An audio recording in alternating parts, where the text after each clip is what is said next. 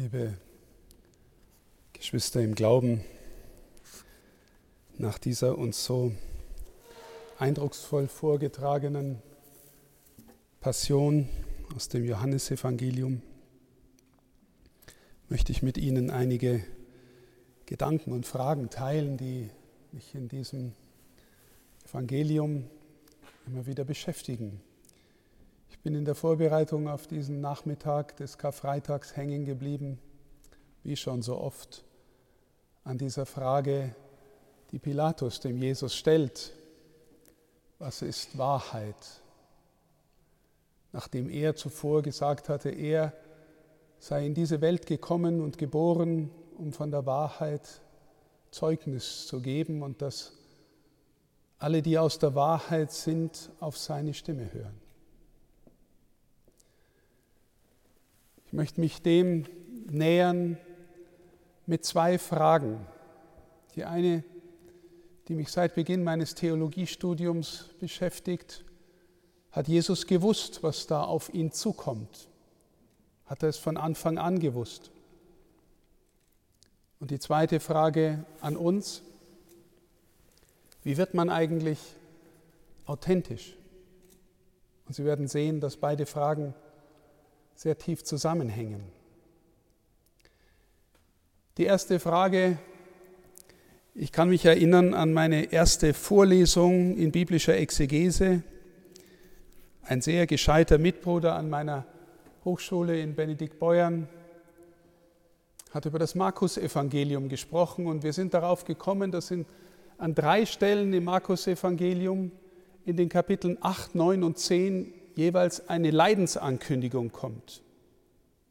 Jesus sagt, dass er ausgeliefert würde, dass er sogar den Heiden übergeben würde, dass er gefoltert, gegeißelt würde, sterben und auferstehen würde.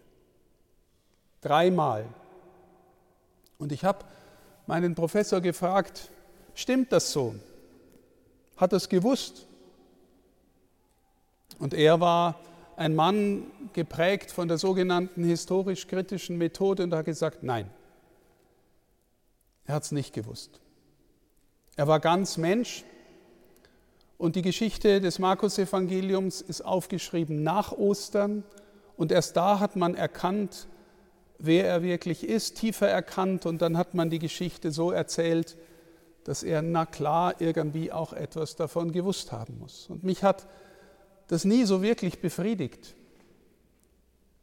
weil ich mir immer gedacht habe, wie war Jesus oder mich immer gefragt habe, wie war Jesus in dieser Welt unterwegs? Und zwar mit seinem Herzen. Ein Wort, das der Schrift so kostbar ist, dass sich durch die ganze Schrift zieht, die biblische, der biblische Ausdruck des Herzens. Wenn wir Herz sagen, dann meinen wir meistens etwas, was stark mit Gefühl zu tun hat.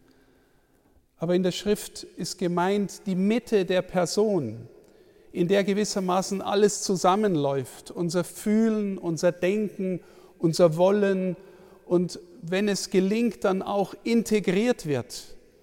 Wir haben so eine Erfahrung von Integration, wenn wir sagen, jemand macht was aus ganzem Herzen, mit ganzem Herzen. Und wir sehen von vorn bis hinten, dass Jesus mit ganzem Herzen unterwegs ist, aber wir spüren auch, dass er mit einem anderen Herz unterwegs ist, als ich mit meinem und Sie mit Ihrem. Und dann die Frage, was ist eigentlich der Unterschied zwischen seinem und meinem Herzen?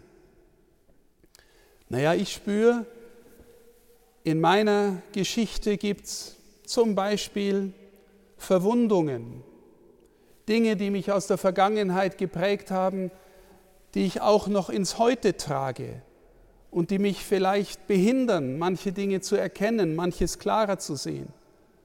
Es gibt manche Bitterkeit, es gibt manchen Stolz, es gibt Minderwertigkeitskomplexe, es gibt eine Brille, mit der ich sehen will und andere Brillen, mit der ich, die ich ausblenden mag. Ich bin nicht einfach so klar, so authentisch wie Jesus.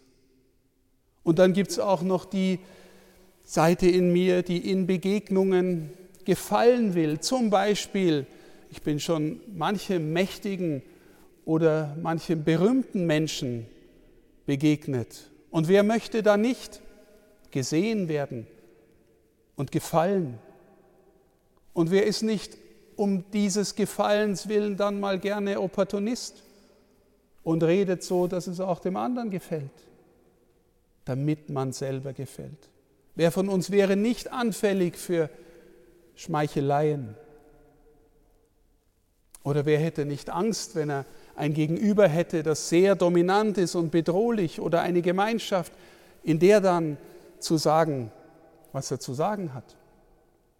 All das, liebe Schwestern und Brüder, ist auch in unserem Herzen und ich nehme an, in den allermeisten von Ihnen auch. Und in Jesus lese ich in der Schrift, die ich lese, nichts davon, es sei denn natürliche Regungen, die zum natürlichen Menschsein gehören. Dass er Angst hat am Ölberg vor den dramatischen Schmerzen, die ihn mit großer Sicherheit erwarten, so what? Aber dass er schmeicheln wollte, kleiner, sich kleiner macht oder größer macht, stolz ist oder, oder ausweicht, keine Spur davon. Er hat ein anderes Herz. Und weil unser Herz gleichzeitig ein Beziehungsorgan ist, liebe Schwestern und Brüder, nicht nur, da sind wir nicht nur in uns eingekreist, sondern wir sagen ja manchmal, der hat Platz in meinem Herzen, der darf nah an mich ran, den trage ich auf dem Herzen mit. Weil das bei uns auch so ist und bei ihm noch in einer viel tieferen und weiteren Weise ist. Und weil er, wie er selber sagt, ganz aus dem Vater lebt und handelt. Deswegen kann man sagen, liebe Schwestern und Brüder, er sagt sogar selber, er tut immer das Richtige. Er tut immer das Richtige. Und er tut dieses Richtige nicht im Sinn von korrekt, den Konventionen entsprechend.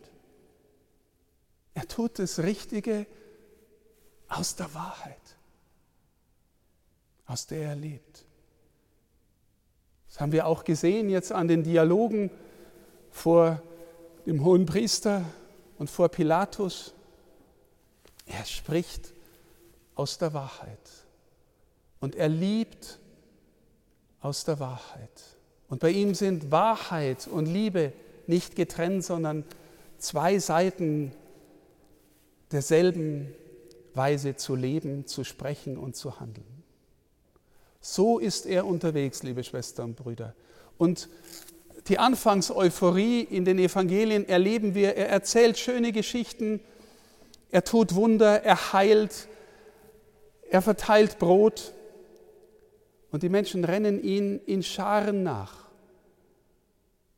Das religiöse Establishment zweifelt schon früh an ihm, vor allem, weil sie fürchten, dass er ihnen das Volk nehmen würde, wie der Kaiaphas im Johannesevangelium sagt. Sie fürchten um ihre Macht, um die Deutungshoheit von dem, wie Gott ist, wie er wirklich ist. Und liebe Schwestern und Brüder, jetzt stellen Sie sich diesen Mann vor mit einem Herzen, wie ich es auch nur annähern, sofern wir Menschen uns da überhaupt dem nähern können. Wie er mit den anderen umgeht, die ihm da begegnen und die auch religiöse Autorität beanspruchen. Wie müssen die sich immer neu in die Blöße gestellt fühlen in seiner Gegenwart? Wie müssen die sich von ihm überführt fühlen? Es gibt die Szene, wo die hohen Priester Tempeldiener in den Tempel schicken, wo er redet, um ihn abzuführen, verhaften zu lassen. Und sie kommen unverrichteter Dinge zurück und sie fragen ihn, wieso habt ihr ihn nicht mitgebracht? Und die Tempeldiener sind offenbar erschüttert und haben nur zu vermelden, noch nie hat ein Mensch so geredet. Liebe Schwestern und Brüder, im Zuge dieser Geschichte, die er erlebt hat, muss er, der die Sehnsucht hat, alle an sich zu ziehen. Wenn ich von der Erde erhöht bin, werde ich alle an mich ziehen. Muss er gespürt haben, in aller Deutlichkeit, was ihm da entgegenkommt. Weil, liebe Schwestern und Brüder, wenn man nicht bereit ist, sich zu ergeben, hält man diese Gegenwart nicht aus. Wenn wir nicht bereit sind, uns ihm zu ergeben, hält man seine Gegenwart nicht aus. Am Ende spitzt sich's zu auf die Frage, wollen wir ihn weghaben, wollen wir ihn umbringen oder fallen wir nieder vor ihm und beten ihn an? Es gibt im Grunde keine Alternative. Wenn Sie Jesus an sich ranlassen wollen, wirklich an sich ranlassen wollen, gibt es keine Alternative. Entweder Sie wollen mit dem nichts mehr zu tun haben und ihn weghaben, oder Sie fallen vor ihm nieder und beten ihn an. Und jetzt zur zweiten Frage, liebe Schwestern und Brüder, die uns betrifft. Wie wird man ein authentischer Mensch? Weil alle, die aus der Wahrheit sind, hören auf ihn. Also wir merken, dass authentisch sein irgendwas mit wahrhaftig sein zu tun hat. Aber authentisch kann man oberflächlich verstehen. Ja? Jemand, der irgendwie seine Triebe und Begierden auslebt und immer das tut, worauf er gerade Lust hat, der ist auch authentisch. Aber er bleibt ein alter Egozentriker und wird am Ende ein böser Mensch. Also solche Authentizität gibt es auch. Und es gibt Authentizität, wo jemand seinen Überzeugungen treu bleibt. Wie wachsen Überzeugungen? Naja, aus der, aus der Erfahrung, aus den Ereignissen in der Welt, aber vor allem auch im Umgang mit Personen. Es kann sein, dass ihr Herz sich öffnet für Personen, die sie überzeugen finden, die, die Einfluss auf sie ausüben. Und kann am Ende trotzdem sein, dass sie in einer geschlossenen Sekte landen. Und sie handeln aus Überzeugungen, ja. Und wir spüren trotzdem, dass sie vielleicht authentisch in dieser Sekte sind oder irgendjemanden nachrennen und trotzdem nicht in der Wahrheit sind. Also wir Christen, liebe Schwestern und Brüder, kennen eine Wahrheit, die, wenn sie ihm folgt, lernt aus dem Vater zu leben, aus dem nach Hause geholt sein, aus dem Bruder und Schwester Jesu sein, die mit Jesus den Vater anbeten und zu ihm gehören. Dann lernen wir mit ihm nach und nach in der Wahrheit zu stehen. Es war einer der Gründe, liebe Schwestern und Brüder, warum die frühen Christen überzeugt waren, dass alle, die für ihren Glauben sterben konnten, Heilige sind. Die ersten Christen der ersten Jahrhunderte waren, also die ersten Heiligen waren überhaupt nur die Märtyrer, die verehrt worden sind als solche. Die, die in einer Wahrheit stehen, die größer ist als ihr Leben. Die gelernt haben, nicht mehr so einfach auf Schmeicheleien reinzufallen. Die gelernt haben, ihren eigenen Stolz zu überwinden und in die Demut der Anbetung des Gekreuzigten zu finden. Die gelernt haben, nicht einfach nur ihren Gefühlen zu folgen und zu trauen, sondern die Stand nehmen, die Wurzeln haben im Glauben an die Gegenwart des lebendigen Gottes. Und wie wird man dort hineingeführt in den inneren Stand? Liebe Schwestern und Brüder, meine Überzeugung in den letzten Jahren oder wenigen Jahrzehnten gewachsen, nur durch Jesus. Er erzählt schöne Geschichten vom Nachhausekommen, vom verlorenen Sohn. Wir spüren, dass die schön sind, aber die Geschichte allein macht es noch nicht. Wir sehen die Wunder, die er tut und er sagt, die Wunder machen es noch nicht. Die Zeichen alleine sind es noch nicht. Er geht als einziger durch Leiden und Tod neu ins Leben rein und macht für uns die Tür auf. Und wie gehen wir durch die Tür? Indem wir ihm lieben, ihm glauben und vertrauen und ihm nachfolgen in der Weise, wie er vorangegangen ist. Das ist jeden Tag eine Herausforderung für uns, liebe Schwestern und Brüder. Und manchmal leide ich an mir selbst und meiner eigenen Oberflächlichkeit, aber vor allem auch leide ich immer wieder an unserer Kirche, weil ich den Eindruck habe, wir kommen oft dazu, dass wir religiösen Glauben und Spiritualität als äußeren Zuckerguss ein bisschen über unser Leben drüber gießen, um es zu dekorieren, und im Herzen bleiben wir dieselben. Liebe Schwestern und Brüder, wenn wir jetzt gleich das Kreuz anbeten, dann möchte ich Sie einladen, den Herrn zu bitten, Herr, lass es mich ernst meinen. Lass es mich ernst meinen im Niederfallen vor dir, in dem Wunsch, mit dir klein zu werden, dich in meinem Herzen groß werden zu lassen, damit ich ein authentischer Mensch werde, der aus der Wahrheit leben kann. Denn dazu bist du gekommen. Du bist in die Welt geboren, um von der Wahrheit Zeugnis zu geben. Und damit alle, die auch aus der Wahrheit sind, dich hören, sich an dir aufrichten, von dir Hoffnung bekommen, mit dir wachsen und liebende Menschen werden, Zeuginnen und Zeugen deiner Gegenwart.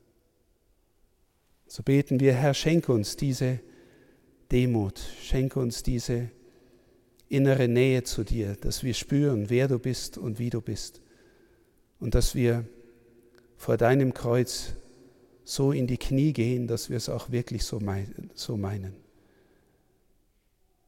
Denn durch dein heiliges Kreuz, Herr, hast du die Welt erlöst.